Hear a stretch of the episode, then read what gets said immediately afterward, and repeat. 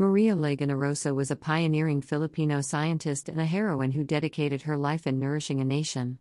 She was among a handful of Filipinos who studied in the United States as government scholars during the American occupation of the Philippines. In the U.S., Maria obtained her bachelor's and master's degrees in pharmaceutical chemistry, and another master's degree in food chemistry. Apart from studying full time, Maria also worked in a laboratory where she conducted tests and experiments to assess the quality of food samples. During her stay in the U.S., Maria was a sponge who absorbed as much learnings as she could in her dream of eradicated hunger and malnutrition in the Philippines. Upon her return to the Philippines in 1922, Maria immediately set to work in developing innovative solutions in order to address the Philippines' food supply problem. She took advantage of the Philippines' rich and abundant natural resources to bring good, healthy food on every Filipino family's table. One of the products she is best known for today is banana ketchup, which she developed as a substitute for tomato ketchup. Maria played an active role in fighting for freedom during World War II. She joined Marking's guerrillas and developed new kinds of food and packaging techniques to keep the fighters well fed. In her lifetime, Maria developed around 700 recipes, which literally saved lives. Maria died tragically after being hit by a shrapnel in her office during an American bombing raid. Here is a Lit Critter English translation of one of Maria's letters to her mother while she was in Seattle. The letter was originally written in Tagalog. She was 26 at the time she wrote the letter and was already working in a laboratory and finishing her second master's degree in food chemistry from the University of Washington. 4247 Brooklyn Avenue, Seattle. October 12, 1918. My dearest and most beloved mother. By God's grace, I am doing well here and I hope you and everyone else at home are fine, as well. Last week, I sent you a letter, which I was hoping you would receive before this one, so by this time, you would have already known that we are no longer staying with Mrs. Nelson. We have our own place and jobs now. In the previous letter, I didn't tell you yet whether I decided to accept the offer from the university. But now, I'm writing to let you know that by God's grace, I have accepted the job offered to me by Dean Johnson of the College of Pharmacy to become his assistant at the food laboratory. I accepted his offer because it's a very decent job and also because it's an honor. Here in America, it's quite difficult to get the job I've been offered because before they offer the position to a person of color such as a Filipino, Japanese, or Chinese, it is first offered to someone white. Thus, I'm incredibly thankful to Dean Johnson for offering me this job, although I am a person of color. Apart from serving as Dean, Dean Johnson is no less than the state chemist of the state of Washington. The food inspectors are tasked to bring him samples of milk, extracts from vanilla, lemon, ginger, and others, sugar, and other kinds of food with names I cannot spell.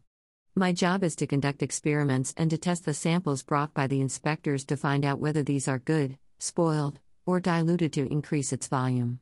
For example, we try to assess whether milk lacking in butterfat content meets the minimum standards of the state of Washington. We also try to find out whether something labeled as lemon extract is really made from lemons because sometimes, artificial lemon extract can smell exactly like the real thing. I conduct all the experiments and then I report the results to Dean Johnson. If, for example, my report indicates that water has been added to the milk sample we tested, something we call skimmed, a type of milk with the cream removed from it, then it's up to the inspectors to find the sellers. Besides, the factories are responsible for it. In other words, my job is a huge responsibility which has taught me so much, and it's also a big help to me. Dean Johnson insists that I continue to enroll in classes even if I've already earned my degree because he would like me to continue studying even if I already work in his laboratory. In addition to my monthly pay, he also gives me academic credits for my experiments, which is a big help in fulfilling my dream of becoming a specialist in food analysis.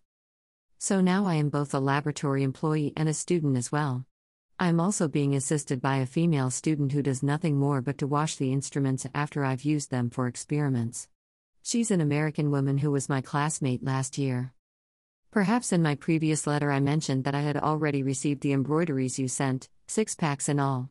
Two of them are at the post office because anything over the value of $100 cannot be delivered door to door.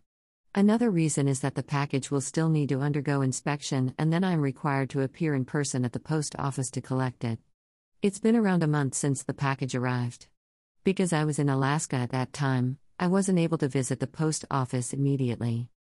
I'd like to avoid these kinds of inconveniences when collecting packages from you, so, when the boat is ready to leave, please do not send me anything above $100.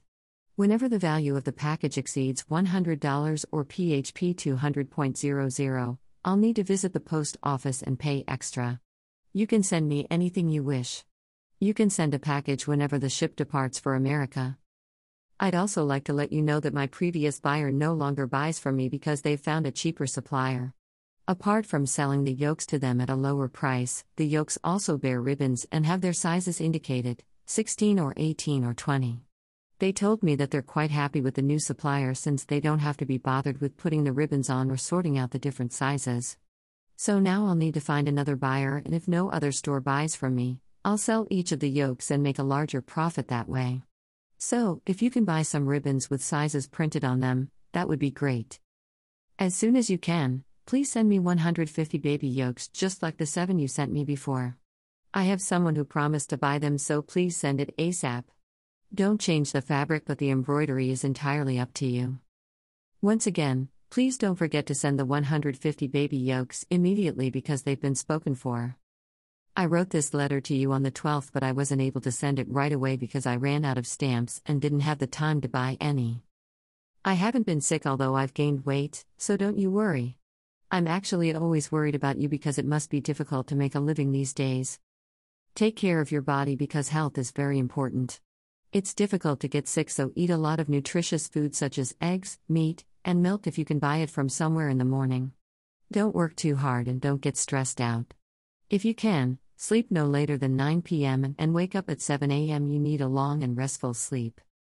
Please send my regards to all my brothers and sisters, and especially to you as well as to Atia and Nanang. Your daughter, who awaits your blessings at all times. Maria E. Rosa.